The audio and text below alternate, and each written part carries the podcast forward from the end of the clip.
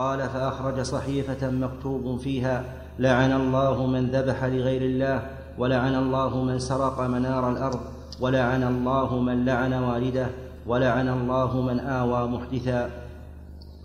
يقول رحمه الله في الترجمة باب تحريم الذبح لغير الله لغير الله تعالى ولعن فاعله. هذه هذه الترجمة خفيفة جدا. على هذا العمل.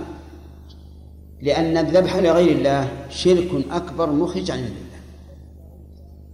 والذبيحة تكون حراما لا يحل أكلها. لقول الله تعالى وما أهل لغير الله به وما ذبح على النصر. فمن ذبح لغير الله تقربا وتعظيما فإنه مشرك كافر. والذبيحة حرام. قال الله عز وجل قل إن صلاتي ونسكي ومحياي ومماتي لله رب العالمين لا شريك له. وقال عز وجل فصل لربك وانحر. فالنحر خاص بالله. لو أن رجلا لما أقبل الكبير ذبح أمامه شاة أو عنزا أو بقرة أو بعيرا تعظيما له صار بذلك كافرا. مشركا. مخلدا في النار والعياذ بالله إن لم يتب. فأما أن إن ذبح له إكراما لكونه ضيفا. ما ذبح أمامه لكن ذبح ذبيحة لما حضر وصار ضيفا. فما الحكم؟ جائز بل مندوب. لقول النبي صلى الله عليه وعلى آله وسلم من كان يؤمن بالله واليوم الآخر فليكرم ضيفا عند بعض القبائل إذا لم تذبح له فقد فقد أهنته وعليه فيكون الذبيحة واجبة هنا. نعم. لكن هل يجوز أن أخادعه بأن أشتري رأسا رأس ذبيحة مذبوحة رأسا وكرشا وجنبا أي إضلاع ويد وأقدمها أو لا يجوز؟ يجوز. يجوز بشرط لا يعلم. لأنه لو علم أنك خدعته لا لغضب غضبا شديدا. أما إذا كان لا يدري فالحمد لله ييسر الله الأمر. نعم. بعض الناس لو أنك ذبحت له وأكرمته ثم سلط وبدأ بعين بالعين قبل كل شيء. طلع العين وكلها عندهم يجب أن تذبح ثانية. أن تذبح ثانية. عادات كثيرة لكن الكلام على أنه ما دام إكراما إكرام ضيف لا تقربا وتوددا وتعظيما فهذا لا بأس طيب نرجع إلى الحديث. علي بن أبي طالب رضي الله عنه سأله رجل. قال له ما كان النبي صلى الله عليه وسلم يسر إليك؟ ما هنا استفهام. استفهامية. يعني أي شيء كان يسر إليك. وذلك لأنه في عهده رضي الله عنه شاعت شوائع شائعات شاعت شائعات أن الرسول عهد إليه بالخلافة وأنه الخليفة من بعده. وهذا هو الذي جعل الرافضة الآن يبنون على هذا. فكان يسأل؟ هل عهد إليكم رسول الله صلى الله عليه وسلم بشيء؟ هل خصكم بشيء؟ هل أسركم إليكم بشيء؟ فغضب رضي الله عنه. وهذا يدل على حمايته رضي الله عنه للشريعة وعدم التلاعب بها. وإلا لو كان يريد شيئا من الدنيا لكان يقول نعم ويلبس لكنه حاشاه من هذا. قال الصدق. ما عهد إلا إلا إلا, إلا هذه الصحيفة. يقول آه، لعن الله من لعن والديه. هل هذا خبر أو دعاء؟ نعم. هذا الرسول يخبر أن الله لعن من لعن والديه أو يدعو على من لعن والديه باللعنة. احتمال هذا وهذا. فإن كان دعاء فهو دعاء مأمور به من قبل الرسول عليه الصلاة والسلام والله لا يأمره بشيء إلا وهو يقبله منه عز وجل. وإن كان خبرا فقد وقع. ولكن من لعن والده والده هنا وفي لفظ الوالدين. والمعنى واحد. لأن والد مفرد إيش؟ مضاف فيعم. قالوا كيف يلعن الرجل والديه؟ قال يسب أبا الرجل فيسب أباه ويسب أمه فيسب أمه. وإلا يبعد أن الإنسان يقوم يلعن والده لكن يلعن والد شخص الشخص يلعن نعم يلعن والده. وهذا موجود في الصبيان في الأسواق إذا قال الله يلعن والديك قال الله يلعن الله يلعن والديك أنت مقابلة هكذا عندكم؟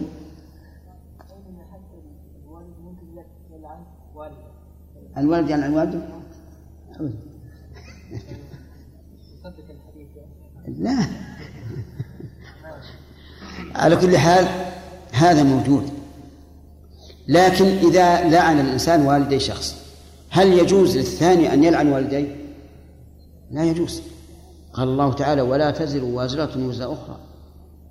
طيب هل يجوز إذا لعن والديه أن يقول لعنك الله أنت؟ نعم. يرى بعض العلماء جواز هذا مستدلا بقول الله تعالى وجزاء سيئة سيئة مثلها. وأنه إذا قال لعنك الله يقول لعنك الله أنت. لعن والديك يقول لعنك الله أنت لأنه ما يمكن يدعو على والديه. إلا إذا كان اللفظ محرما لذاته لا لكونه عدوانا كما لو قذفه بالزنا. قال له أنت زاني. فقال الزاني أنت هذا لا يجوز لأنه قذف. طيب الثاني يقول لعن الله من ذبح لغير الله. هذا الشاهد. لعن الله من ذبح لغير الله. فيكون مشركا ملعونا. لعن الله من آوى محدثا. هذه كلمة واسعة. محدثا في إيش؟ في الدين. محدثا في, في, في, الاعتداء على الناس. بأي شيء. ظاهر الحديث العموم.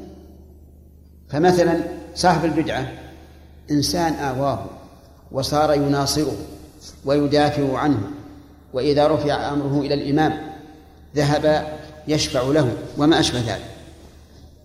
أو إذا اختفى صاحب البدعة جعله عنده. آواه.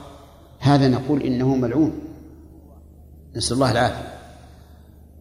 وكذلك من اعتدى على الناس بقطع الطريق ثم لجأ إلى شخص فإنه ملعون. وكذلك ما يسمى عند الدول اللجوء السياسي. يكون إنسان محدث في بلده مسيء مخرب فيلجأ إلى دولة فتحميه ويسمى إيش؟ اللجوء السياسي هذا أيضا داخل في الحديث. لعن الله من غير منار الأرض. الله أكبر. هذه أهونهن وأعظمها يعني هذه مقارنة بهم وهي هينة عند كثير من الناس. منار الأرض يعني حدودها. حدودها. الجيران الآن يجعلون بينهم معالم. يركز آه، حديد يركز أحجار آه، يبني عقوما حدود فيأتي جار ويدفع علشان يوسع أرضه. هذا ملعون على لسان النبي صلى الله عليه وعلى آله وسلم. ومع ذلك إذا كان يوم القيامة فإنه يطوقه من سبع أراضين.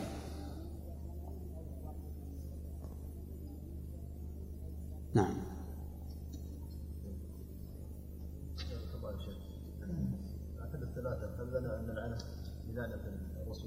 نعم كل الأربعة. من ثلاثة ولا أربعة؟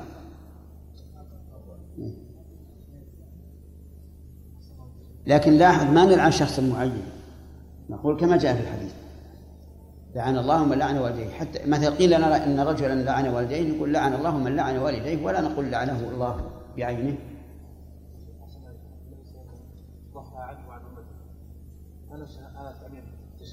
إيش؟ التعميم في هذا إيش؟ التعميم في نعم في الثواب تشريف في الثواب ولو كان كثيرا هل هو خاص بالنبي صلى الله عليه وسلم؟ عام له وللأمة حتى الرجل من الصحابة كان يضحي عنه وعن أهل بيته لا بأس ما ما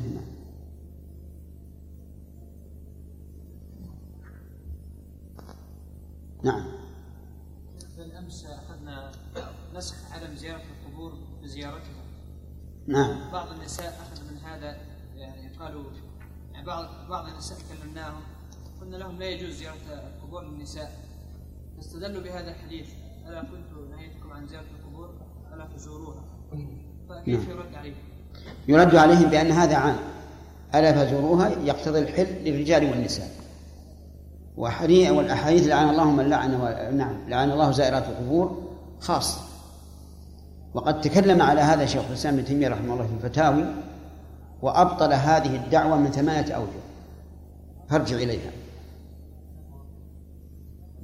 نعم.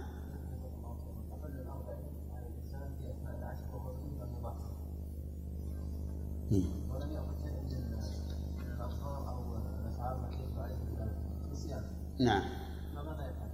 لا يأخذ يعني يقول السائل أحيانا تتم له أربعون يوما لم يأخذ من شعره ولا من ظفره وذلك في أثناء العشر. نقول أولا ينبغي للإنسان أن ينتبه. من الأصل ينبه نفسه أنه في آخر يوم من ذي القعدة نعم يقص ما ما ما يسن قصه أو أو حلقه أو تقصيره. أصل يربي نفسه على هذا. ولذلك تجد الذين يحلقون لحاهم الله يهديهم. إذا كان يوم 29 من ذي القعدة يملؤون الصواليب علشان إيش؟ يتم الحلق قبل العشر تقول العشر. ثلاثة. طيب. بسم الله الرحمن الرحيم. كتاب الأشربة. باب تحريم الخمر وبيان أنها تكون من عصير العنب ومن التمر والبسل والزبيب وغيرها مما يسكر. حدثنا يحيى بن يحيى التميمي قال أخبرنا حجاج بن محمد عن ابن دريج قال حدثني ابن شهاب عن علي بن حسين بن علي عن أبيه حسين بن علي عن علي بن أبي طالب قال أصبت شارفا مع رسول الله صلى الله عليه وسلم في مغنم يوم بدر وأعطاني رسول الله صلى الله عليه وسلم شارفا أخرى.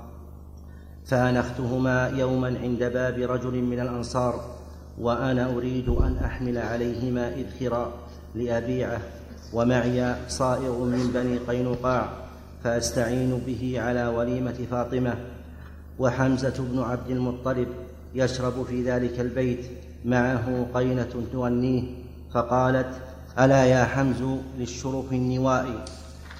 فثار إليهما حمزة بالسيف فجب أسنمتهما وبقر خواصرهما ثم أخذ من أكبادهما.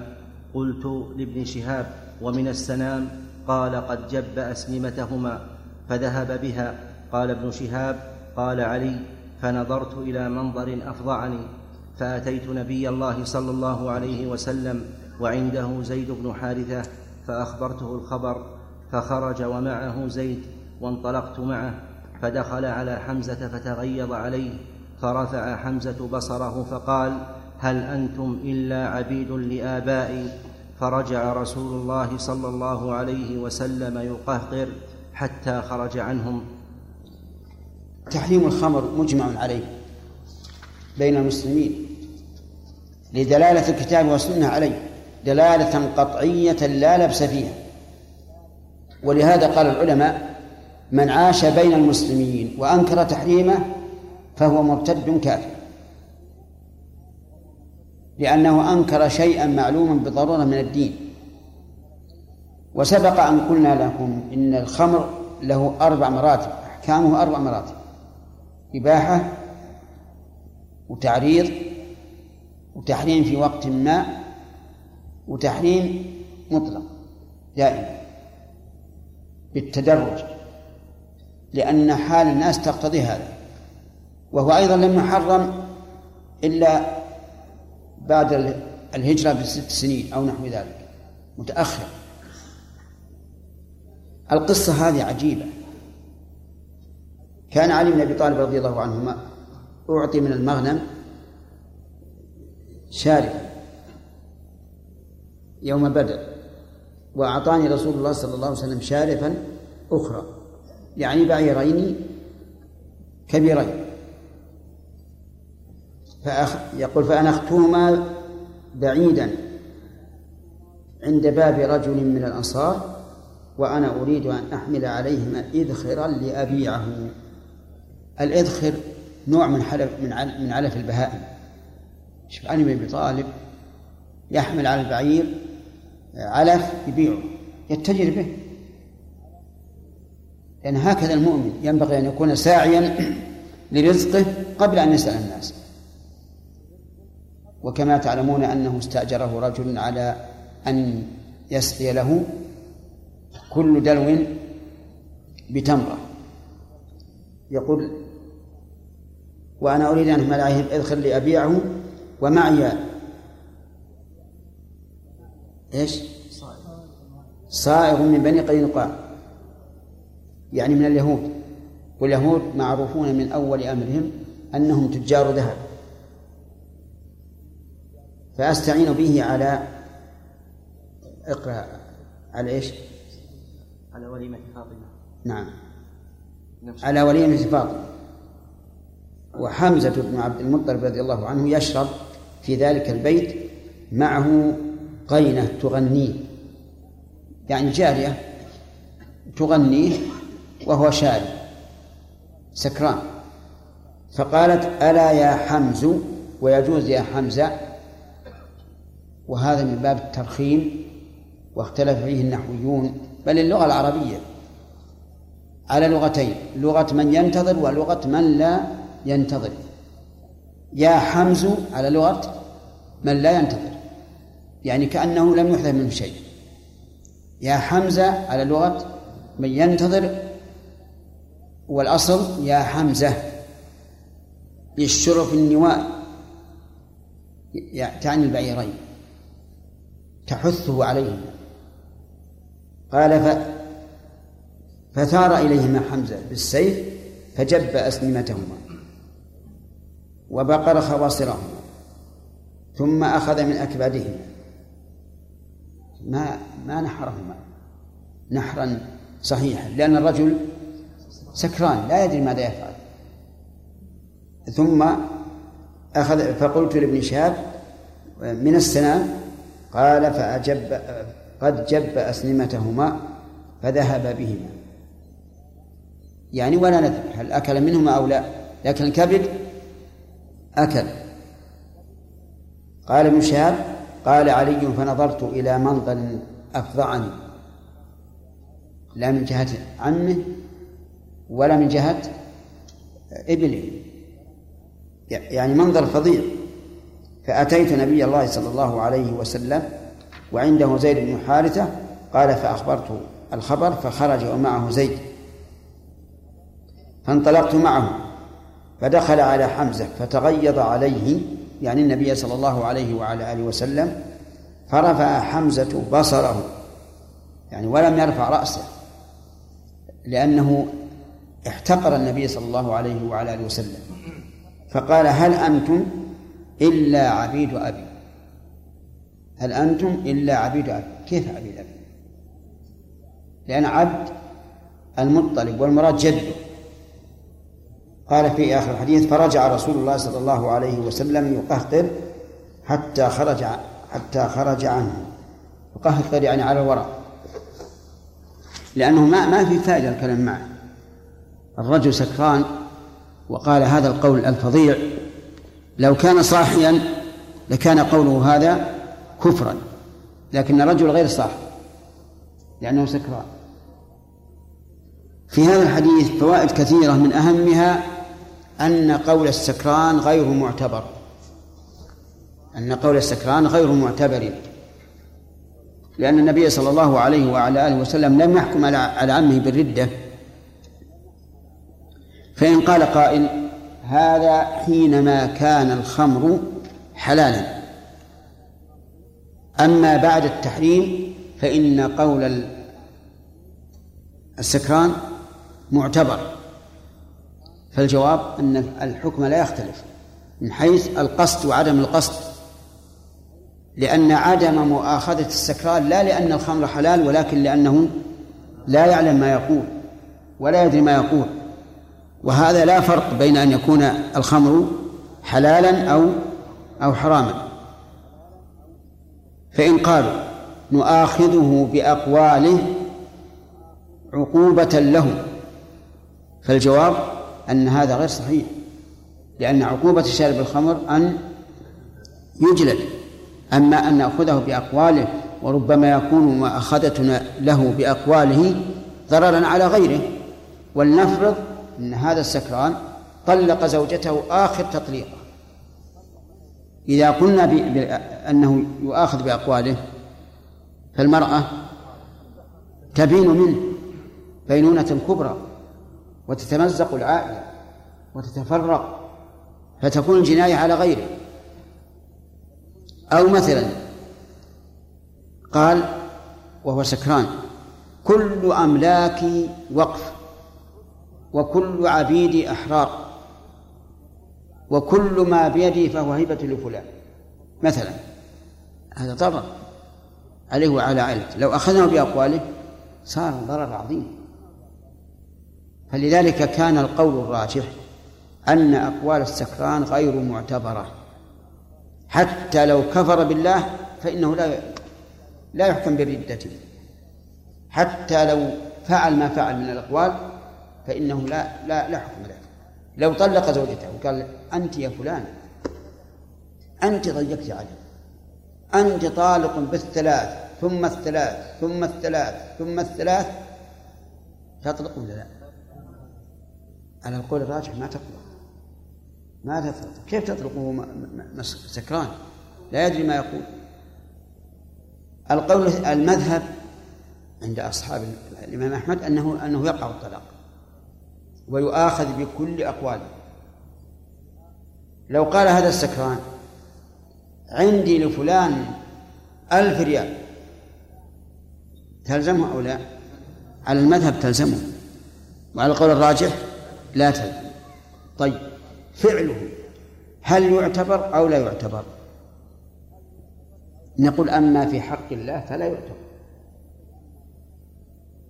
فلو ذهب هذا السكران إلى كنيسة وجعل يسجد للصنم للصليب فإننا لا نحكم بردته إن هذا لحق الله. لكن لو قتل إنسانا أخذ السكين وقتله. هل نقول لا نؤاخذه؟ أو نؤاخذه؟ أو ماذا؟ نقول نؤاخذه من وجه ولا نؤاخذه من وجه آخر. نؤاخذه فيما لا يعتبر فيه القصد. ولا نؤاخذه فيما يعتبر فيه القصد.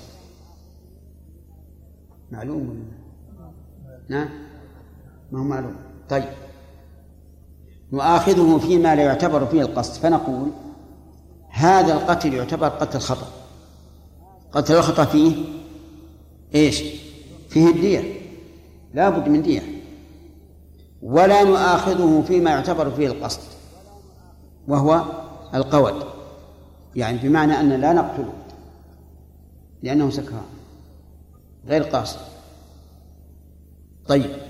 إذا قلنا إننا نؤاخذه فيما لا يعتبر فيه في فيما آه، لا يعتبر فيه القصد وألزمناه بالدية هل نلزمه بالكفارة؟ هذا محل تردد لأن الكفارة حق لمن؟ لله عز وجل فليس فيها ضياع حق لأحد فقد نقول نلزمه بالكفارة لأن الكفارة واجبة في قتل الخطأ وليس فيه قصد وقد نقول لا نلزمه لأن الكفارة حق لله والله تعالى قد عفى عن عن هذا وأمثاله. لكن لو علمنا أن الرجل تعمد السكر ليقتل وقال إنه لا يستطيع أن يقتل هذا إلا إذا سكر حينئذ تطوع له نفسه قتل أخيه. فشرب الخمر ليقتل هذا الرجل. فهذا يقتل أو لا يقتل؟ يقتل. لأنه قصد القتل قبل أن يكون سكران. نعم انتهى الكلام. نعم يا سليم. أبو جاني خبر سكران في المدينة. ذبح زوجته وعياله سته من الفاظ مثل هذا يا شيخ. لما لما تقتل الناس قدام قدام الناس الصالحين يخلونه مسكوه قتلهم كان مع سلاح وان قتلوه هم يقتلون فيه. وش وش وش ترى أنت؟ نعم. وش ترى؟ أرى أن الصائد يقتل ها؟ الصائد إيه الصائل إيه. لا هو صائل بغير قصد. لكن لكن خل- خليه يذبح يذبح الناس قدامنا وإحنا نقول لا لا قدامنا ما نخليه يذبحه نمنع له قدامنا منعناه لأن يا شيخ واحد سفر واحد قتل ست ست انفار الله يعافينا الله. المفسده نسال الله. قرأت في صحيفة أن شابا دخل على أمه في الساعة الواحدة ليلة سكران. فطلب منها أن تمكنه للفاحشة. قال لا. امتنعت امتنعت امتنعت. فقال إما أن تمكنيني أو أقتل نفسي. المرأة أدركها أدركتها الشفقة ومكنته وفعل الفاحشة والعياذ بالله بأمه ولما أصبح فكر في الموضوع. فقال كيف أواجه الناس بس؟ كيف أواجه الناس؟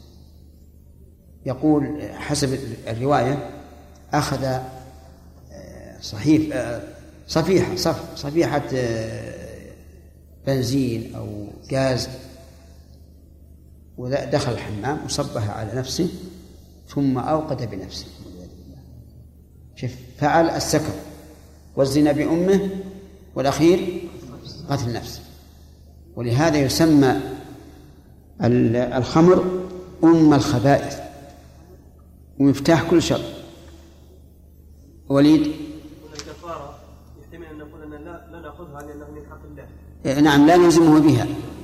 يتعلق على هذه الكفارة حقوق غير من؟ أي. لا لا ما له دخل.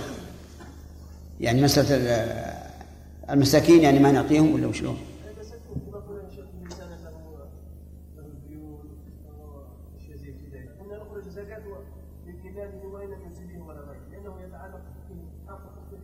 نعم نعم. لا حق الله مقدم إذا قلنا بوجوبه فحق الله مقدم على الإرث. لكن محل إشكال لأن الله سبحانه وتعالى أوجب الدية في قتل الخطأ مع أن قا- القاتل غير قاصد. فقد يقال إن كفارة القتل لا يشترط فيها القصد. ناخذ السلام.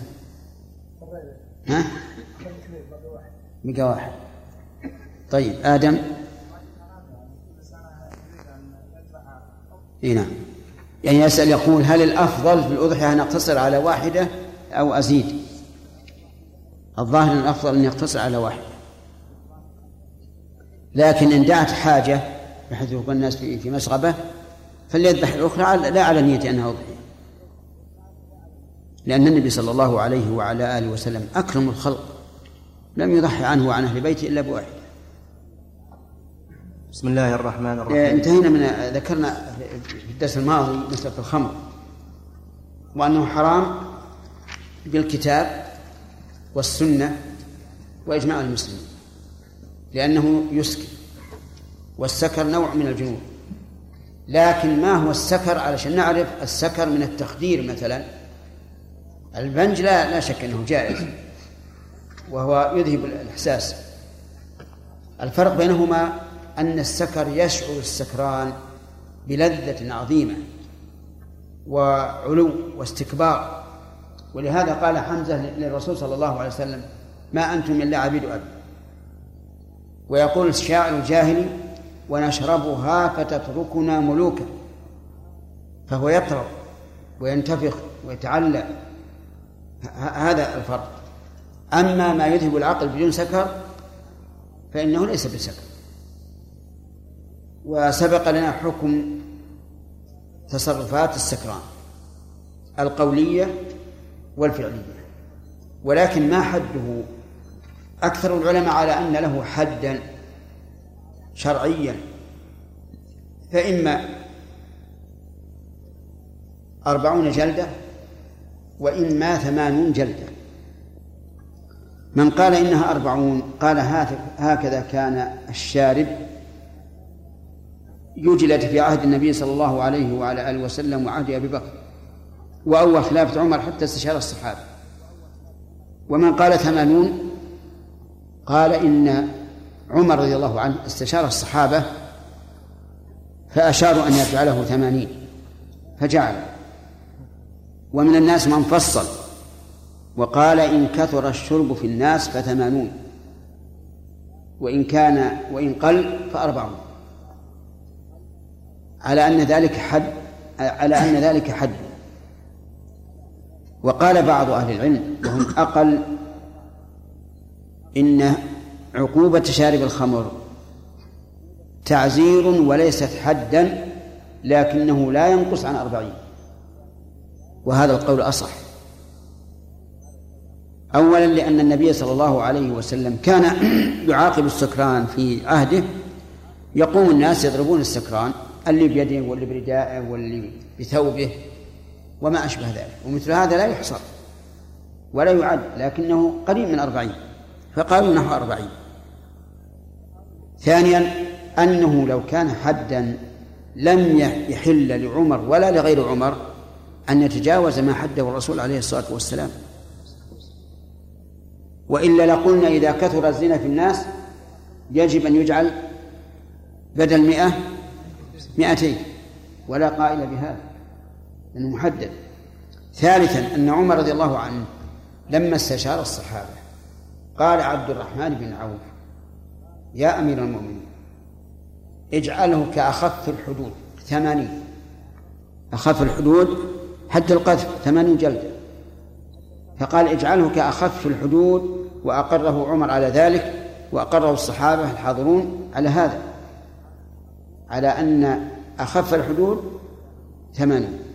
وهذا يعني أن عقوبة شارب الخمر ليست حدا. رابعا أن هذا أصلح للأمة إذا لم يكن حدا. لأنه قد يرى القاضي أن يزيد على الثمانين. إلى تسعين أو مئة أو أكثر وأن الناس لا يرتدعون إلا بذلك أو يضيف إليه شيء آخر كغرامة مالية أو حبس أو ما أشبه هذا. فهذا القول أنه عقوبة غير مقدرة شرعا لكن لا تنقص عن أربعين هذا هو أصح الأقوال عندي وفيه مصلحة للناس. أفهمتم؟ في أدلة الآن أمامكم واضحة قاطعة. ما فيها إشكال. وهي أنه لو كان حدا ما جاز لعمر ولا غيره أن يتجاوزه. وثانيا أن الصحابة قال فيهم عبد الرحمن بن عوف أخف الحدود ثمانية وأقروه على هذا. أما أن الرسول كان الشارب يجلد في عهد بالجريد والنعال وما أشبه ذلك فهذا نعم هو دليل لكنه ليس قطعيا كالدليلين الأخيرين. وأما كونه أنفع للمسلمين وأبعد عن تناول الخمر فهذه مصلحة عامة. مصلحة عامة ولا شك أن الشريعة الإسلامية تراعي المصالح العامة. فهذا هو الصحيح. بقي إذا تكرر من الإنسان شربه وهو يجلد ويعاقب في كل مرة حتى بلغ الرابعة فهل نستمر معه في الجلد؟ لا نزيد أم ماذا؟ فالجواب على هذا أنه قد صح الحديث عن النبي صلى الله عليه وعلى آله وسلم أنه قال من شرب فاجلدوه ولم يحدد. اجلدوه. فإن شرب فاجلدوه. فإن شرب فاجلدوه. فإن شرب الرابعة فاقتلوه. إن شرب الرابعة فاقتلوه. أكثر العلماء يقولون لا قتل في شرب الخمر. ولكن وهذا الحديث منسوخ. هذا الحديث منسوخ. ويرى بعض العلماء أن هذا الحديث محكم وأنه يجب العمل به وأن الرجل إذا شرب ثلاث مرات وهو يعاقب بالجلد ولم ينتهي لم يبق لبقائه صلاح. بل إذا بقي يزداد إثما وفسادا. ولا طريق ولا طريق لسلامته من الإثم ولا لإصلاح الأمة إلا القتل. وهذا مذهب أبي محمد علي بن حزم رحمه الله. وشدد في هذا واختار شيخ الإسلام ابن تيمية رحمه الله قولا وسطا. قال إذا لم ينتهي الناس عن الإيغال في شرب الخمر إلا بالقتل قتل. فشيخ الإسلام جعله تبعا للمصالح. وهذا لو عمل به لانتهى كثير من الناس عن إدمان الخمر. ولكن مع الأسف الشديد أن كثيرا من الأمة الإسلامية اليوم يشرب الخمر جهارا نهارا في بلادها ويباع في الأسواق كما تباع العصيرات. وهذه الأمة ترجو النصر مع هذا المحاد لله عز وجل. وكيف يمكن النصر مع هذه المحادة لله؟ النصر إنما يكون لمن قاتل لتكون كلمة الله هي العليا ولن ينصر أحد مدمنا على المعاصي إلا انتقاما من من خصم. قد ينصر الله عز وجل الظالم أو الكافر انتقاما من خصمه لا رضا بما صنع هذا. نجزم بهذا.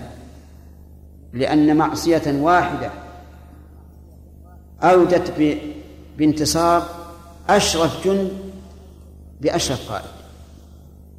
من هم؟ الصحابة. في أي وقت؟ في غزوة أحد. حتى إذا تنازع إذا فشلتم وتنازعتم في الأمر وعصيتم من بعد ما أراكم ما تحبون يعني حصل ما تكرهون. أقول لو أن الناس أخذوا بأحكام بأحكام بالأحكام التي قررها فقهاء المسلمين في شارب الخمر لانتهى كثير من الناس. شر من ذلك على ما نسمع هذه المخدرات. المخدرات والعياذ بالله تسلب العقول نهائيا تمسح العقل مسحا. ولا يزول السكر يزول إذا صح. لكن هذا لا. يعني يذكرون أشياء والعياذ بالله. شيء شيء عجيب. من إدمان هذه المخدرات. ولذلك أحسنت الدولة وأحسن هيئة أحسنت هيئة كبار العلماء بالتعزير الذي قررته في في الجالب والمروج والمستعمل. فإنها تعزيرات موافقة للصواب نسأل الله أن يعين الحكومة على تطبيقها. وهذا أعني المخدرات يحاربه حتى الأمم الكافرة ولكنها لا تحارب الخمر. الخمر ما لا تحارب نعم؟ وش فيها؟ الآن؟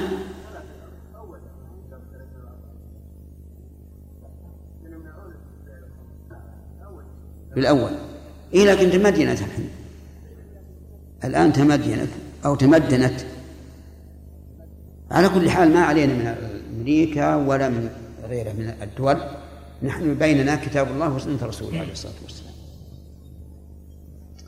هذا ما يتعلق في عقوبة شارب الخمر. طيب إذا كان هذا هذا الشراب لو شرب الإنسان منه قليلا لم يسكر. ولو شرب كثيرا سكر. هل يحرم القليل أو لا يحرم؟ يحرم.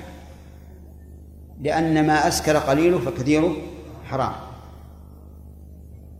وليس معنى هذا الحديث ما توهمه بعض الناس أن ما خلط بالخمر اليسير صار حراما. لا. ما خلط بالخمر اليسير الذي لا يظهر أثره فليس بحرام. كما أن الماء لو سقطت فيه نقطة من البول ولكن لم تغيره لم يكن نجسا. هذا مثل لكن الحديث واضح أن المعنى أن الشيء إذا شربته بقلة فلا سكر وإذا كثرت سكرت هذا هو الذي أراد الرسول صلى الله عليه وسلم. ما أسكر كثيره فقليله حرام. وعلى هذا فما يقال من أن بعض الأدوية يكون فيها شيء من آه، المسكرات. نقول إذا لم يظهر الأثر فيها فلا فليست حراما.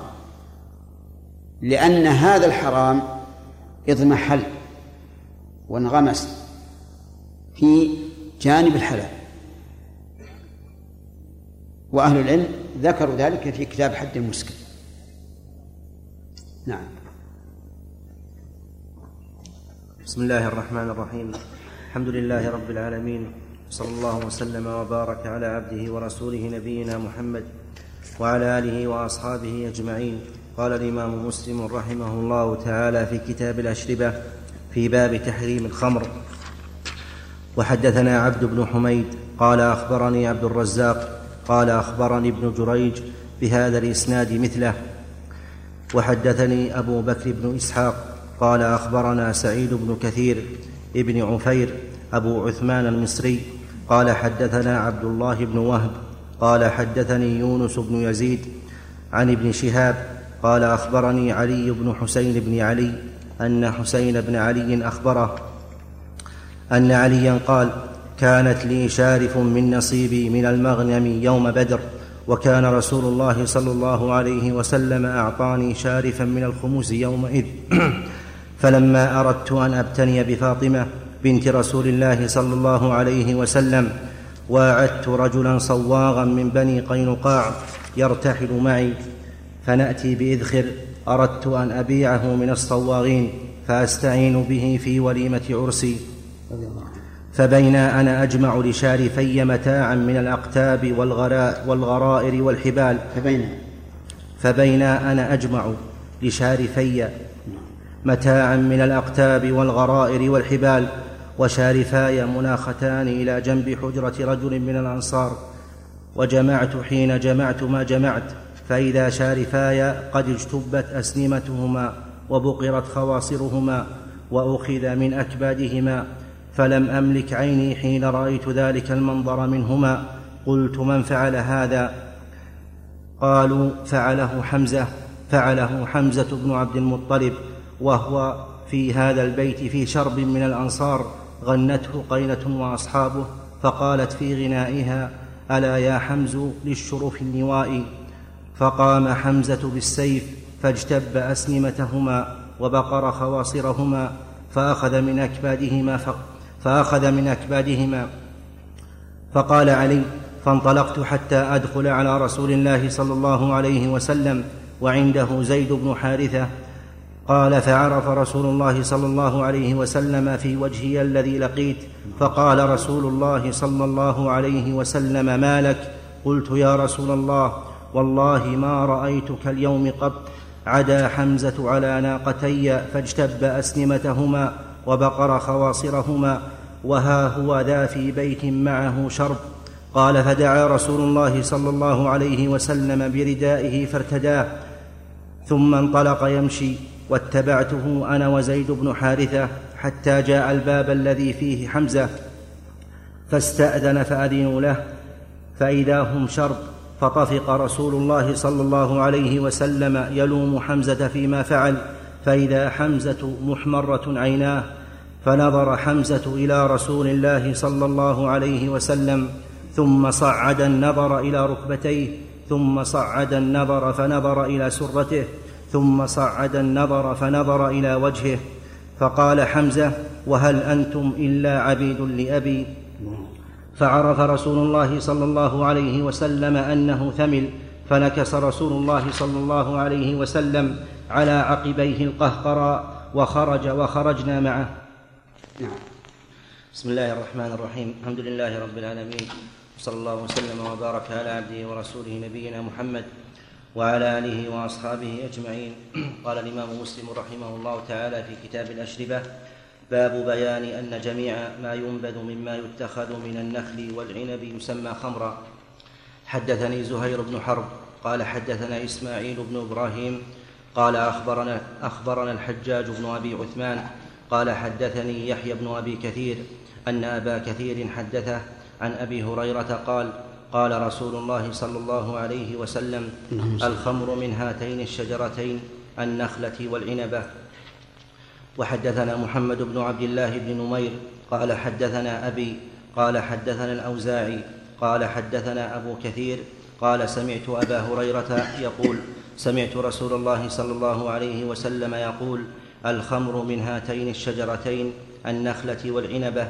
وحدثنا زهير بن حرب وأبو كريب قال حدثنا وكيع عن الأوزاعي وعكرمه وعكرمة بن عمار وعكرمة بن عمار وعقبة بن التوأم عن أبي كثير عن أبي هريرة قال قال رسول الله صلى الله عليه وسلم الخمر من هاتين الشجرتين الكرمة والنخلة وفي رواية أبي كريب الكرم والنخل.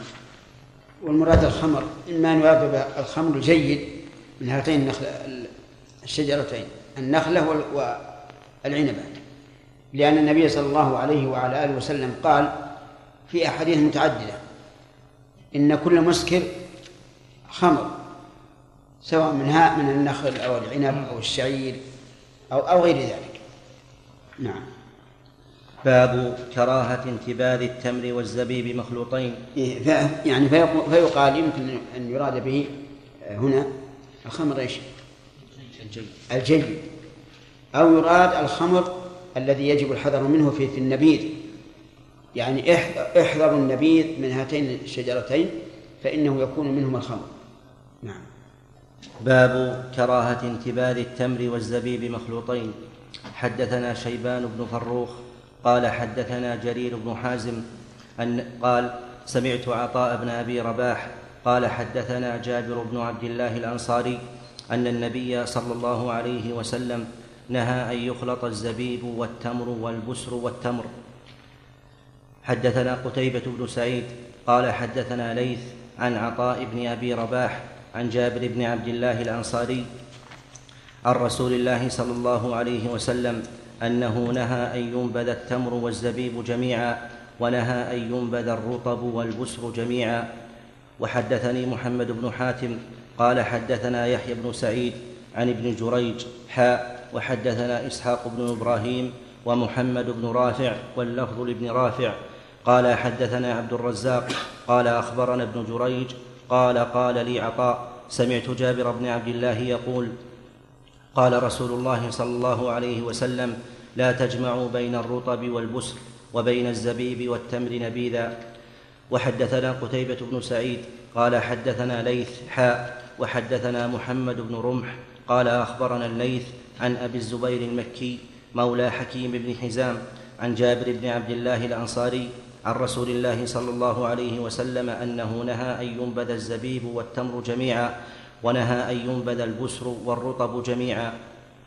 حدثنا يحيى بن يحيى قال أخبرنا يزيد بن زريع عن التيمي عن أبي نضرة عن أبي سعيد أن النبي صلى الله عليه وسلم نهى عن التم نهى عن التمر والزبيب أن يخلط بينهما وعن التمر والبسر أن يخلط بينهما. حدثنا يحيى بن أيوب قال حدثنا ابن علية قال حدثنا سعيد بن يزيد. أبو مسلمة عن أبي نضرة عن أبي سعيد قال نهى رسول نهانا رسول الله صلى الله عليه وسلم أن نخلط بين الزبيب والتمر وأن نخلط البسر والتمر.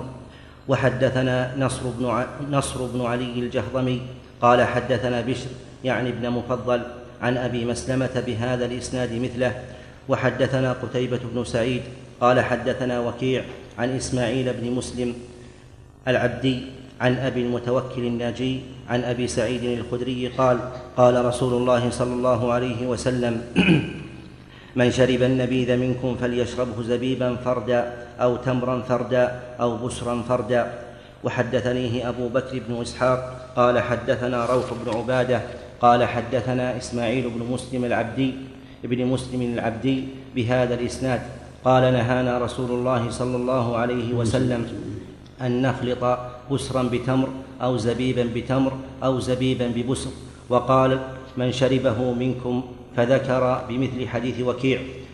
حدثنا يحيى بن أيوب قال حدثنا ابن علية قال أخبرنا هشام الدستوائي عن يحيى بن أبي كثير عن عبد الله بن أبي قتادة عن أبيه قال قال رسول الله صلى الله عليه وسلم لا تنتبذوا الزهو والرطب جميعا ولا تنتبذوا الزبيب والتمر جميعا وانتبذوا كل واحد منهما على حدته.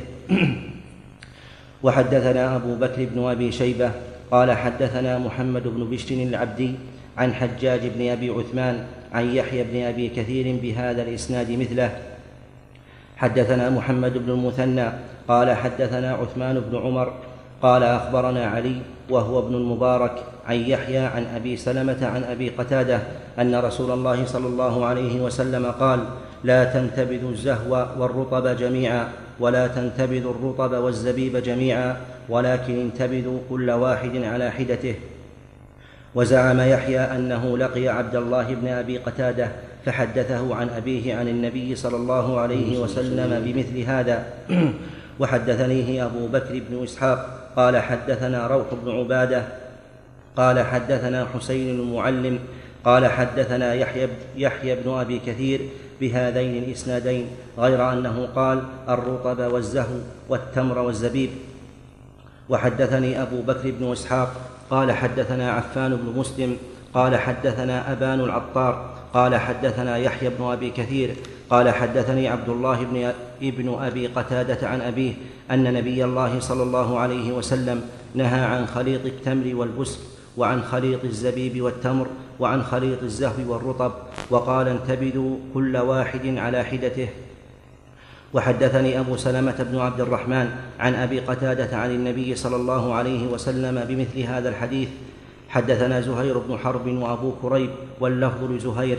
قال حدثنا وكيع عن عكرمة بن عمار عن أبي كثير الحنفي عن أبي هريرة قال نهى رسول الله صلى الله عليه وسلم عن الزبيب والتمر والبسر والتمر وقال ينبذ كل واحد منهما على حدته. وحدثنيه زهير بن حرب قال حدثنا هاشم بن القاسم قال حدثنا عكرمة بن عمار قال حدثنا يزيد بن عبد الرحمن بن أذنيه ابن أذينة وهو أبو كثير الغبري. قال حدثني أبو هريرة قال قال رسول الله صلى الله عليه وسلم بمثله. وحدثنا أبو بكر بن أبي شيبة قال حدثنا علي بن مسهر عن الشيباني عن حبيب عن سعيد بن جبير عن ابن عباس قال نهى, نهى النبي صلى الله عليه وسلم أن يخلط التمر والزبيب جميعا وأن يخلط البسر والتمر جميعا وكتب إلى أهل جرش ينهاهم عن خليط التمر والزبيب. وحدثنيه وهب بن بقية قال أخبرنا خالد يعني, ابن يعني الطحان عن الشيباني بهذا الإسناد في التمر والزبيب ولم يذكر البسر والتمر. حدثني محمد بن رافع قال حدثنا عبد الرزاق قال أخبرنا ابن جريج قال أخبرني موسى بن عقبة عن نافع عن ابن عمر أنه كان يقول قد نهي أن ينبذ البسر والرطب جميعا والتمر والزبيب جميعا. وحدثني أبو بكر بن إسحاق قال حدثنا روح قال حدثنا ابن جريج قال أخبرني موسى بن عقبة عن نافع عن ابن عمر أنه قال قد نهي أن ينبذ البسر والرطب جميعا والتمر والزبيب جميعا. هذه الأحاديث كلها بطرقها تدل على النهي في النبي أن يجمع بين خليطين وذلك لأنه إذا جمع بينهما صار أسرع في في التخمر. وهذا كله يدل على أن النبي صلى الله عليه وعلى آله وسلم يريد من أمته أن يبتعدوا على كل شيء أن يبتعدوا عن كل شيء يكون سببا لحصول الخمر. ووجه هذا أن النفوس مجبولة على على محبته إلا من آه، من كان مؤمنا موقنا فإنه لا لا يرضى به. لكن نظرا للذته وما يحصل منه من النشوة تحبه النفوس وتميل إليه. ولذلك حرمت جميع الوسائل التي قد تؤدي إليه. انظر مثلا إلى الزنا. حرمت كل الوسائل التي تؤدي إليه. انظر إلى الربا. حرمت كل الوسائل التي تؤدي إليه. فالعينة مثلا محرمة. حذر منها النبي صلى الله عليه وعلى وسلم لأنها وسيلة إلى إلى الربا. العينة معناه أن أبيع عليك شيئا بألف ريال لمدة سنة. ثم أشتريه منك بثمانمائة ريال نقدا وأعطيك إياه. الثمن. هذا لا يجوز لأنه حيل إلى أن يبيع عليه إلى أن يعطيه ثمانمائة بألف. ويدخل بينهما هذه البيع هذا البيع الذي لم يقصر. طيب فإن فإن فعل ولم يصل إلى حد الإسكار. وشربه قبل أن يغلي فهو حرام الحلال. فهو حلال. لأن النهي عن خلط خوفا من أن يسكر يعني يصل إلى حد الإسكار من حيث لا يشعر الإنسان. نعم. نعم يا سليم.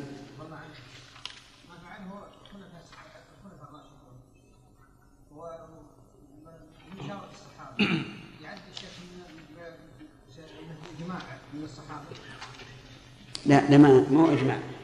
ولذلك ما ذكروا فيه الاجماع إي نعم صحيح خصوصا لكن ما ذكروا فيه الاجماع نعم. باب النهي عن الانتباذ في المزفة والدباء والحنتم والنقير وبيان أنه منسوخ وأنه اليوم حلال ما لم يصر مسكرا.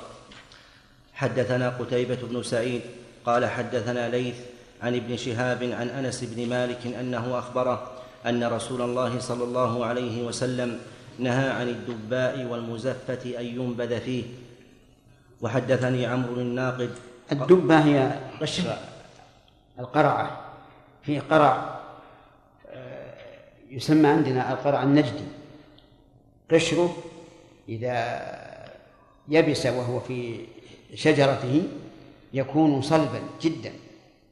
وكان الناس فيما سبق يجعلونها أوعية للدهن لأنه لن لا يمكن أن يسرع منه الدين كالحديد تماما. فكان الناس ينتبهون فيه ينتبهون فيه وهو لأنه حار يسرع أن يسرع الخمر إلى من تبذ فيه. المزفت هو المطلي بالزفت حتى وإن كان من خشب. فكانوا فيما سبق يضعون إناء من خشب ويطلونه بالزفت.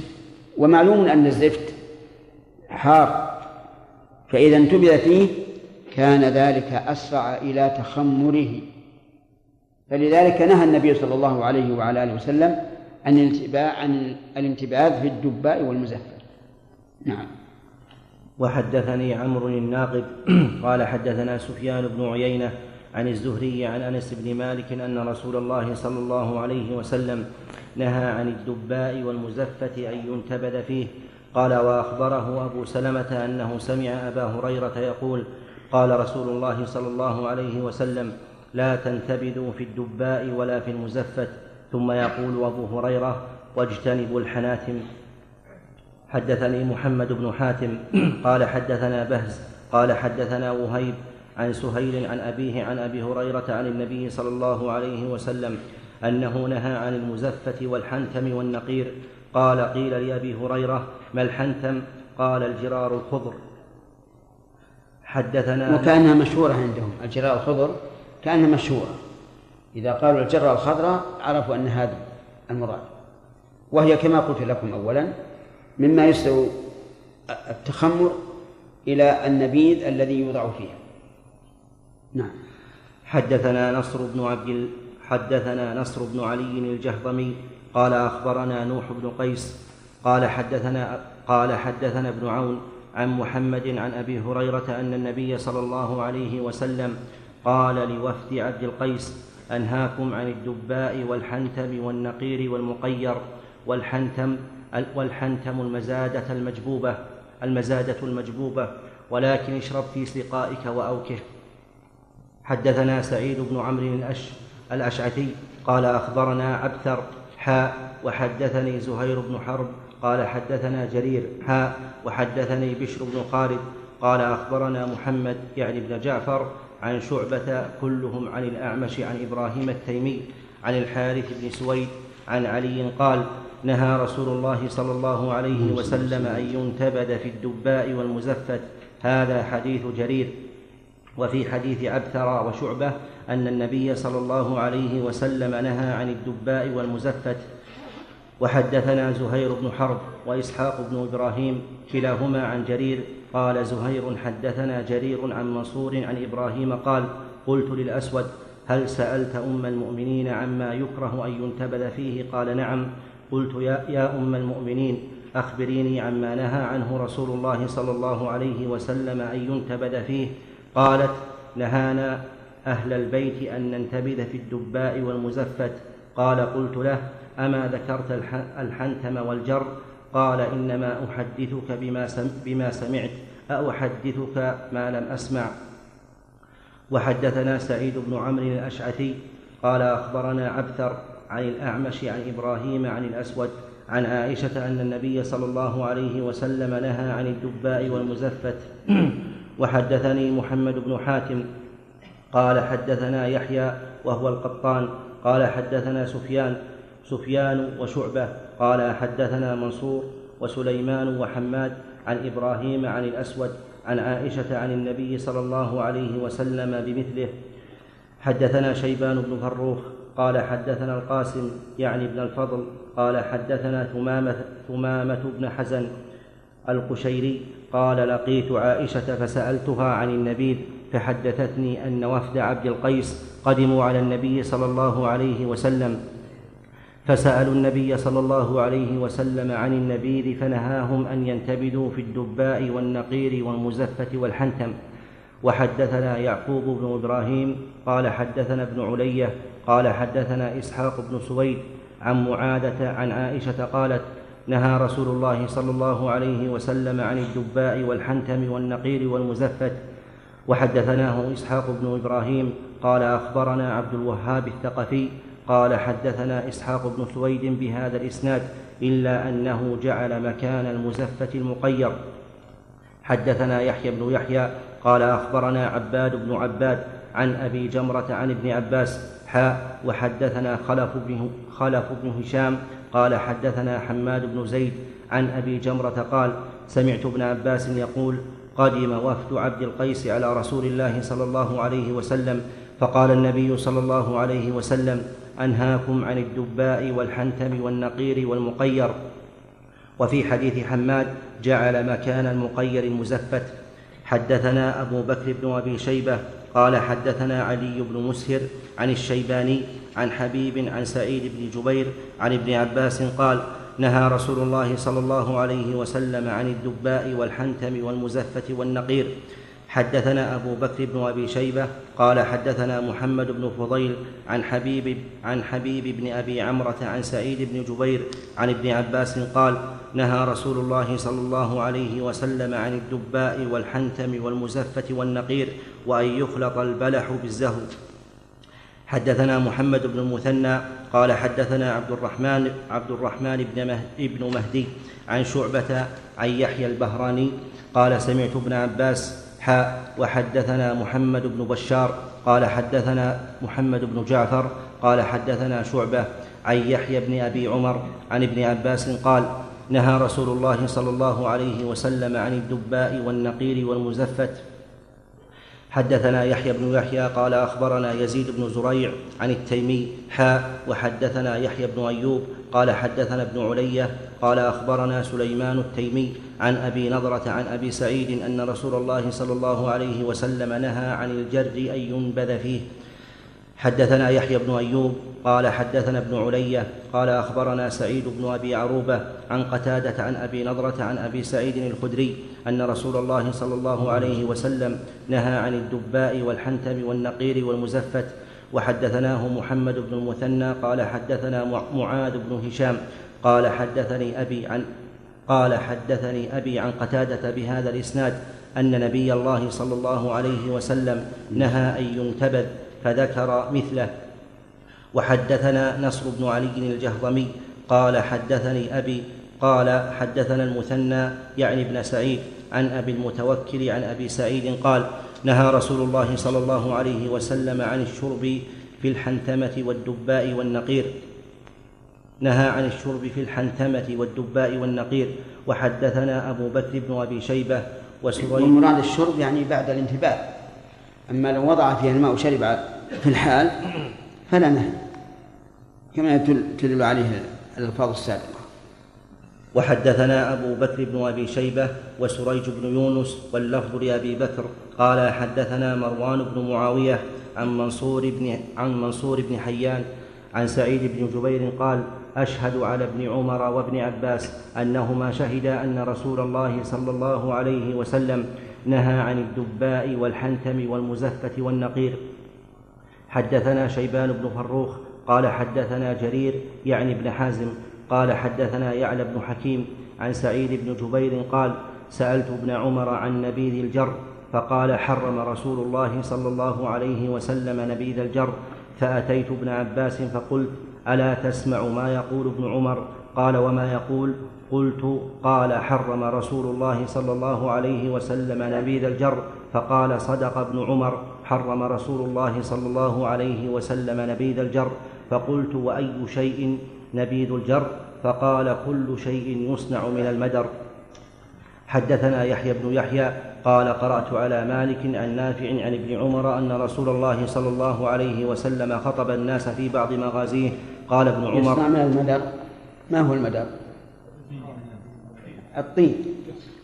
الطين. وكانوا في الأول يصنعون أواني من الطين الفخار ويكون قويا وصلبا وله صلصلة. إذا ضربته بيدك سمعت له صلصلة. نعم. حدثنا يحيى بن يحيى قال قرأت على مالك عن نافع عن ابن عمر أن رسول الله صلى الله عليه وسلم خطب الناس في بعض مغازيه. قال ابن عمر فأقبلت نحوه فانصرف قبل أن أبلغه فسألت ماذا قال؟ قالوا نهى أن ينتبذ في الدباء والمزفت. وحدثنا قتيبة وابن رمح عن عن الليث عن الليث بن سعد حاء وحدثنا أبو الربيع وأبو كامل قال حدثنا حماد حاء وحدثني وحدثني زهير بن حرب قال حدثنا إسماعيل جميعا عن أيوب حاء وحدثنا ابن نمير قال حدثنا أبي قال حدثنا عبيد الله حاء وحدثنا ابن المثنى وابن أبي عمر عن الثقفي عن يحيى بن سعيد حاء وحدثنا محمد بن رافع قال حدثنا ابن أبي كديك قال أخبرنا الضحاك يعني ابن عثمان وحدثني هارون الأيلي قال أخبرنا ابن وهب قال أخبرني أسامة كل هؤلاء عن نافع عن ابن عمر بمثل حديث مالك ولم يذكروا في بعض مغازيه إلا مالك وأسامة.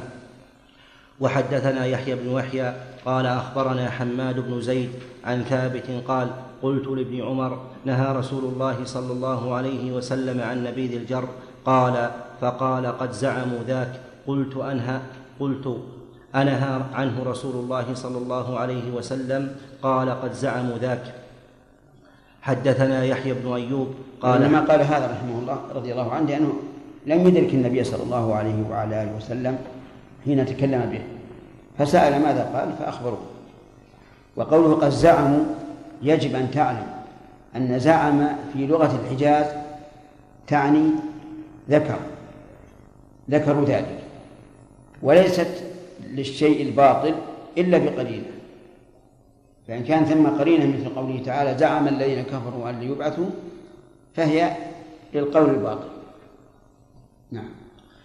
حدثنا يحيى بن أيوب قال حدثنا ابن علي قال حدثنا سليمان التيمي عن طاووس قال قال رجل لابن عمر أنهى نبي الله صلى الله عليه وسلم عن نبيذ الجر قال نعم ثم قال طاووس والله إني سمعته منه وحدثني محمد بن رافع قال حدثنا عبد الرزاق قال أخبرنا ابن جريج قال أخبرني ابن طاووس عن أبيه عن ابن عمر أن رجلا جاءه فقال أنهى النبي صلى الله عليه وسلم أن ينبذ في الجر والدباء. قال نعم. وحدثني محمد بن حاتم قال حدثنا بهز قال حدثنا وهيب قال حدثنا عبد الله بن طاووس عن أبيه عن ابن عن عن أبيه عن ابن عمر. أن رسول الله صلى الله عليه وسلم نهى عن الجر والدباء. حدثنا عمرو الناقد قال حدثنا سفيان بن عيينة عن إبراهيم بن ميسرة أنه سمع طاووسا يقول كنت جالسا عند ابن عمر فجاءه رجل فقال انهى رسول الله صلى الله عليه وسلم عن نبيذ الجر والدباء والمزفت. قال نعم. حدثنا محمد بن مثنى وابن بشار قال حدثنا محمد بن جعفر قال حدثنا شعبة عن محارب بن دثار قال سمعت ابن عمر يقول نهى رسول الله صلى الله عليه وسلم عن الحنتم والدباء والمزفت قال سمعته غير مرة. وحدثنا سعيد بن عمرو الأشعثي قال أخبرنا عبثر عن الشيباني عن محارب بن دثار عن ابن عمر عن النبي صلى الله عليه وسلم بمثله قال وأوراه قال والنقير. حدثنا محمد بن المثنى وابن بشار قال حدثنا محمد بن جعفر قال حدثنا شعبة عن عقبة بن حريث قال سمعت ابن عمر يقول نهى رسول الله صلى الله عليه وسلم عن الجد والدباء والمزفت وقال انتبذوا في الأسقية. حدثنا محمد بن المثنى قال حدثنا الأسقية معروفة أظن معروفة الأسقية. الأسقية القرب. قرب جلد الضأن أو المعز. يدبر ويكون وعاء وهو بارد. وكلما زاد وطال مكثه صار أبرد. ويسمى إذا طال يسمى شنا. وقد شرب النبي صلى الله عليه وسلم ذات ليلة من شن معلق قائما.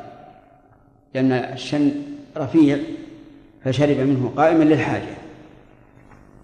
نعم. حدثنا محمد بن المثنى قال حدثنا محمد بن جعفر قال حدثنا شعبة قال حدثنا شعبة عن جبلة قال سمعت ابن عمر يحدث قال نهى رسول الله صلى الله عليه وسلم عن الحنتمة فقلت ما الحنتمة؟ قال الجرة.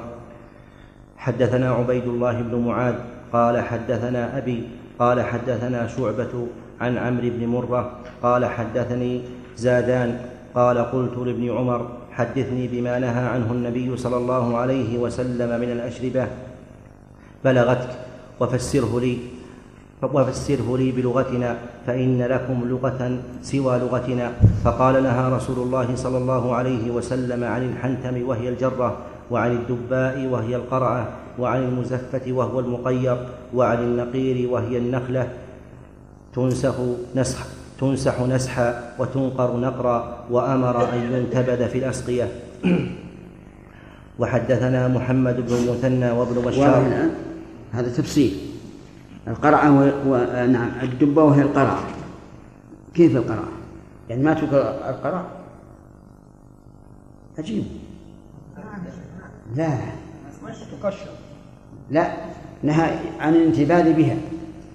والانتباه بها كما قلت لكم أولا أنها تيبس وهي في شجرتها ثم ينشف داخلها وتفتح من فوق ولها عنق كعنق الجر ثم يؤخذ ما بقي من من لبها اليابس وينتبذ بها. أي نعم. اما أما أكلها فهو لا بأس به. وكان النبي صلى الله عليه وعلى آله وسلم يتتبعها إذا إذا كان إذا وجد في الطعام. نعم. وحدثناه محمد بن المثنى وابن بشار قال حدثنا أبو داود قال حدثنا شعبة في هذا الإسناد. وحدثنا أبو بكر بن أبي شيبة قال حدثنا يزيد بن هارون قال أخبرنا عبد الخالق بن سلمة قال سمعت سعيد بن المسيب يقول سمعت عبد الله بن عمر يقول عند هذا المنبر وأشار إلى منبر رسول الله صلى الله عليه وسلم. قدم وفد عبد القيس على رسول الله صلى الله عليه وسلم فسألوه عن الأشربة فنهاهم عن الدباء والنقير والحنتم. فقلت له يا أبا محمد والمزفت وظننا أنه نسيه فقال لم أسمعه يومئذ من عبد الله بن عمر وقد كان يكره. وحدثنا أحمد بن يونس قال حدثنا زهير قال حدثنا أبو الزبير حاء وحدثنا يحيى بن يحيى قال أخبرنا أبو أبو خيثمة عن أبي الزبير عن جابر عن جابر وابن عمر أن رسول الله صلى الله عليه وسلم نهى عن النقير والمزفة والدباء. وحدثني محمد بن رافع قال حدثنا عبد الرزاق قال أخبرنا ابن جريج قال أخبرني أبو الزبير أنه سمع ابن عمر يقول سمعت رسول الله صلى الله عليه وسلم ينهى عن الجر والدباء والمزفت. قال أبو الزبير وسمعت جابر بن عبد الله يقول نهى رسول الله صلى الله عليه وسلم عن الجر والمزفه والنقير وكان رسول الله صلى الله عليه وسلم إذا لم يجد إذا لم يجد شيئا ينتبذ له فيه نبذ له في تور من حجارة. سم بالله بسم الله الرحمن الرحيم. الحمد لله رب العالمين. صلى الله وسلم وبارك على عبده ورسوله نبينا محمد وعلى آله وأصحابه أجمعين. قال الإمام مسلم رحمه الله تعالى في كتاب الأشربة في باب النهي عن الانتباذ في المزفة والدباء والحنتم والنقير. وحدثنا يحيى بن يحيى قال أخبرنا أبو عوانة عن أبي الزبير عن جابر بن عبد الله أن النبي صلى الله عليه وسلم كان ينبذ له في تور من حجارة. وحدثنا أحمد بن يونس قال حدثنا زهير قال حدثنا أبو الزبير حاء وحدثنا يحيى بن يحيى قال أخبرنا أبو خيثمة عن أبي الزبير عن جابر قال كان ينتبذ, كان ينتبذ لرسول الله صلى الله عليه وسلم في سقاء فإذا لم يجدوا سقاء نبذ له في تور من حجارة. فقال بعض القوم فقال بعض القوم وأنا أسمع لأبي الزبير من برام قال من برام حدثنا أبو بكر بن أبي شيبة ومحمد بن المثنى قال حدثنا محمد بن فضيل قال البرام هذا نوع من الآنية عندهم معروف لكنه عندنا لا ليس بمعروف. والأسماك كما تعلمون تتغير بتغير الزمان. قد يسمى هذا الإناء باسم خاص في وقت وباسم خاص في وقت آخر. وباسم خاص في مكان وباسم خاص في مكان آخر. عندنا نعم. وفي مصر؟ ما هو؟ الفخار كذا يجعل خصيصا لصناعة الأرز الأرز؟ إيه. وهذا معنى قول من حجارة لأنه إذا شوي على النار وأسقي الماء وبقي مدة صار كالحصى نعم. حدثنا أبو بكر بن أبي شيبة ومحمد بن المثنى قال حدثنا محمد بن فضيل قال أبو بكر عن أبي سنان وقال ابن المثنى عن ضرار بن مرة عن محارب عن ابن بريدة عن أبيه. حاء وحدثنا محمد بن عبد الله بن نمير قال حدثنا محمد بن فضيل قال حدثنا ضرار بن مرة أبو سنان عن محارب بن دثار عن عبد الله بن بريدة عن أبيه قال قال رسول الله صلى الله عليه وسلم نهيتكم عن النبيذ إلا في سقاء فاشربوا في الأسقية كلها ولا تشربوا مسكرا. وحدثنا حجاج بن الشاعر قال حدثنا ضحاك بن مخلد عن سفيان عن علقمة بن مرثد عن ابن هذا فيه صريح بأن النهي عن المزفت والمقير وما أشبهه أنه نسخ. قال كنت نهيتكم فانتبه. والنسخ كما سبق جائز جائز في الشريعة وفي الشرائع. فالشرائع ينسخ بعضها بعضا. وآخر ما نسخ الشرائع شريعة الإسلام والحمد لله ثبتنا الله وإياكم عليها. هذه الشريعة نسخت جميع الأديان. فلا دين مقبول عند الله عز وجل بعد بعثة النبي صلى الله عليه وعلى آله وسلم إلا ما جاء به. ولما أنكرت اليهود النسخ وقالت النسخ يلزم منه أن يكون الله جاهلا في بالمصلحة ثم بدا له أن ذلك هو المصلحة. وهذا لا شك أنه نقص في جانب الله عز وجل أن يخفى عليه الأمر أولا ثم يبدو له ثانيا. فأنزل الله عز وجل كل الطعام كان حلا لبني إسرائيل إلا ما حرم إسرائيل على نفسه من قبل أن تنزل التوراة. كل الطعام. وبعد نزل التوراة نسخ كثير من الحلال. وعلى الذين هادوا حرمنا كل ذي ظفر. ومن الغنم ومن البقر والغنم حرمنا عليهم شحومهما إلا ما حملت ظهورهما أو الحوايا أو ما اختلط بعض. فأبطل الله تعالى دعواهم بأن النسخ غير جائز على الله. النسخ عاد له باب مستقل في باب في أصول الفقه. لأنه مهم. وقسمه العلماء إلى أقسام إلى بدل وإلى غير بدل وإلى بدل أشق وإلى بدل أخف وإلى ذكر الناسخ وعدم ذكره. المهم تفاصيل هذا موجود في أصول الفقه. نعم.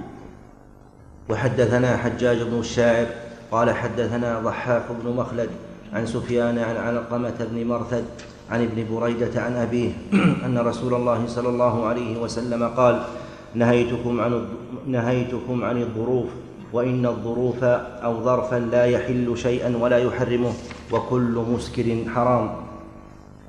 وحدثنا أبو بكر بن أبي شيبة قال حدثنا وكيع عن معرف عن معرف بن واصل عن محارب بن دثار عن ابن بريدة عن أبيه قال قال رسول الله صلى الله عليه وسلم كنت نهيتكم عن الأشربة في ظروف الأجل. قوله صلى الله عليه وسلم إن الظروف لا تحل شيئا ولا تحرم. العبرة بما في الإناء لا بالإناء وبناء على ذلك لو أن إنسانا عنده آنة ذهب ووضع فيها لبنا فهل يكون اللبن حراما؟ أو الشرب بالإناء حرام؟ الثاني فقول الرسول عليه الصلاة والسلام الأواني لا تحل ولا تحرم. إنما الذي يحل أو يحرم ما فيها. من منكم يجمع لنا الأحاديث اللي فيها كنت نهيتكم ثم يرخص إن شئتم بمسابقة وإن شئتم بغير مسابقة. نعم. وحدثنا أبو بكر بن أبي شيبة قال حدثنا وكيع عن معرف بن واصل عن محارب بن دثار عن ابن بريدة عن أبيه قال قال رسول الله صلى الله عليه وسلم كنت نهيتكم عن الأشربة في ظروف الأدم فاشربوا في كل وعاء غير أن لا تشربوا مسكرا. وحدثنا أبو بكر بن أبي شيبة وابن أبي عمر واللفظ لابن أبي عمر. قال حدثنا سفيان عن سليمان الأحول عن مجاهد عن أبي عياض عن عبد الله بن عمرو. قال لما نهى رسول الله صلى الله عليه وسلم عن النبيذ في الأوعية قالوا ليس كل الناس يجد فأرخص لهم في الجر غير المزفت. نعم. شيخ بارك الله فيكم بالنسبة للأفيون كان يعني كما أخبرنا يقول أنه كان يعني يأكلونه كان جائز يعني يأكلونه وليس فيه ضرر يعني. ثم الآن صار يحرق وصار مخدرات. بعض العلماء هناك قالوا إنه يحرم زراعة الأفيون لأنه يصير مسكر واستدلوا قالوا العنب إذا زرعناه أيضا يحرم. نحن نريد يعني شيخ استدلالهم هذا صحيح أو لا؟ لا لأنهم اعترضوا على هذا بالعنب. يعني معلوم العنب يؤكل فاكهة والأفيون ما سمع أنه يؤكل إلا من عندك. ولهذا لا بد أن تثبت. باكستان وفي أفغانستان يا شيخ. عندنا باكستاني وأفغانستاني. نعم. ها.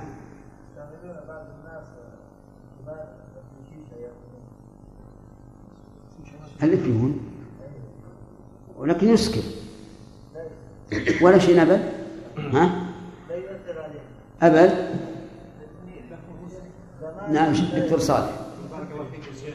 الأفيون اخذه عن طريق المعدة. آه، لا يؤثر بالتأثير الذي آه، يحصل بشمه آه، أو عن طريق الهضم لأن المعدة لا تمتص الامتصاص السريع مثل ما يحصل في الطرق الأخرى.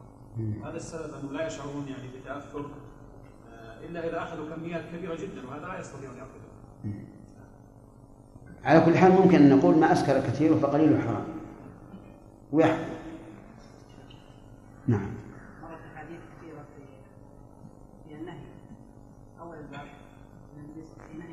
الله عليه وسلم الصحابه أخبروا بها بعد وفاة النبي صلى الله عليه وسلم للتابعين. ما جاء في نفس السياق في عدد من الصحابة لهم ستة وأكثر آه، خبر النسخ. نعم.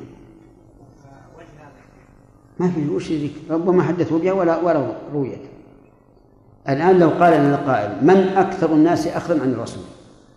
صلى الله عليه وعلى آله وسلم. لقلنا أبو بكر هو أكثر الناس. بلا شك لأنه صحبه في إقامته وسفره وفي كل أحواله. ولكن مع ذلك هو قليل التحديث عن الرسول. قد يكون الرسول الحديث يروى ولكنه لا ينقل. نعم. شيخ بارك الله فيك إذا كانوا الناس يتخذون العنب خمرا يقول تحرم زراعته؟ لا ما تقل من الذي يتخذه خمرا؟ إذا كان بعض الناس في هذه المنطقة إذا إذا زرع من أجل هذا الغرض صار حراما.